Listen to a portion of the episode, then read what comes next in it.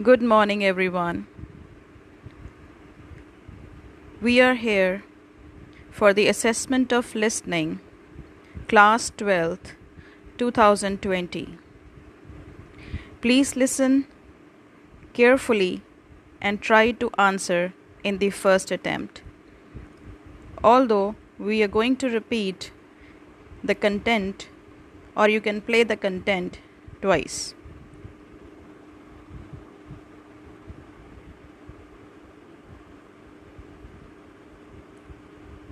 So,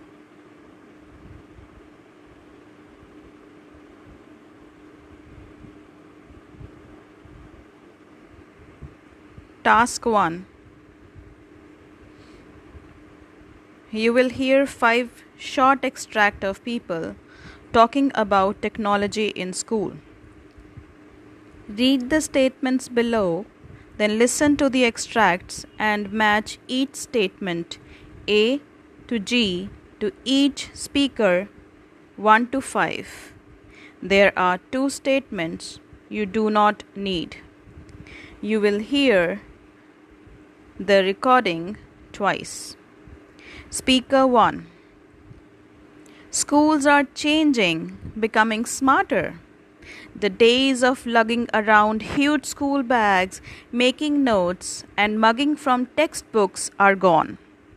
They have given they have given way to smart classrooms with whiteboards on which contents can be saved, stored, and viewed online. Schools were experimenting with basic technology till recent times, but this is no longer the case. Class notes are now emailed to students. There are graphic calculators and Microsoft Excel spreadsheets. Now, homework assignments are posted online.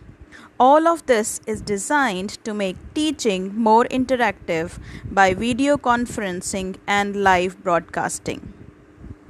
Speaker two. What does so much technology do to a child's learning life? Today, a teacher's job is to focus on concepts rather than content. He should be able to teach more what Google has to offer.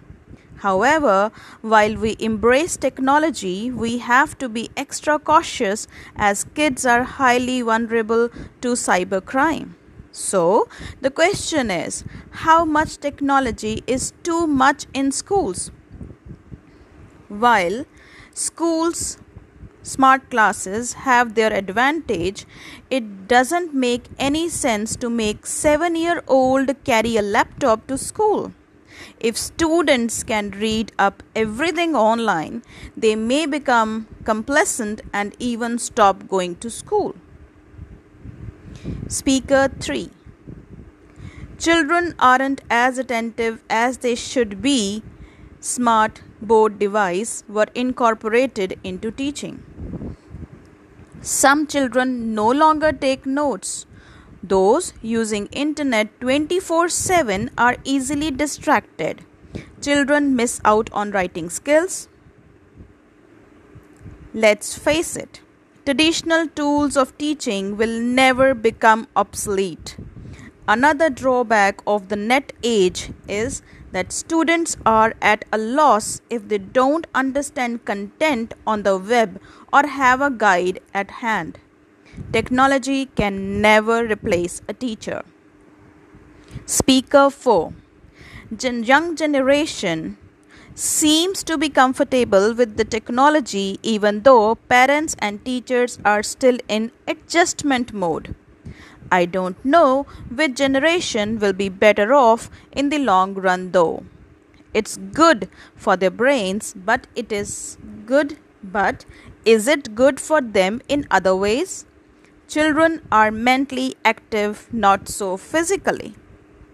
Speaker five. Technology is here to stay and we will just have to accept it. But there is no doubt that children's handwriting and vocabulary have suffered. However, the danger is not so much from the use of technology in a supervised classroom, but rather what a child will do at home when he is alone, lost in a virtual world. His health, ability to engage with others, natural curiosity about his surrounding, and imagination are bound to suffer. If pen and paper once defined school days, it's the stylus and touchscreen that do so today. Perhaps the two can coexist. The students can play the recording once again, but not more than that, because they have to submit the answers of the first task within ten minutes.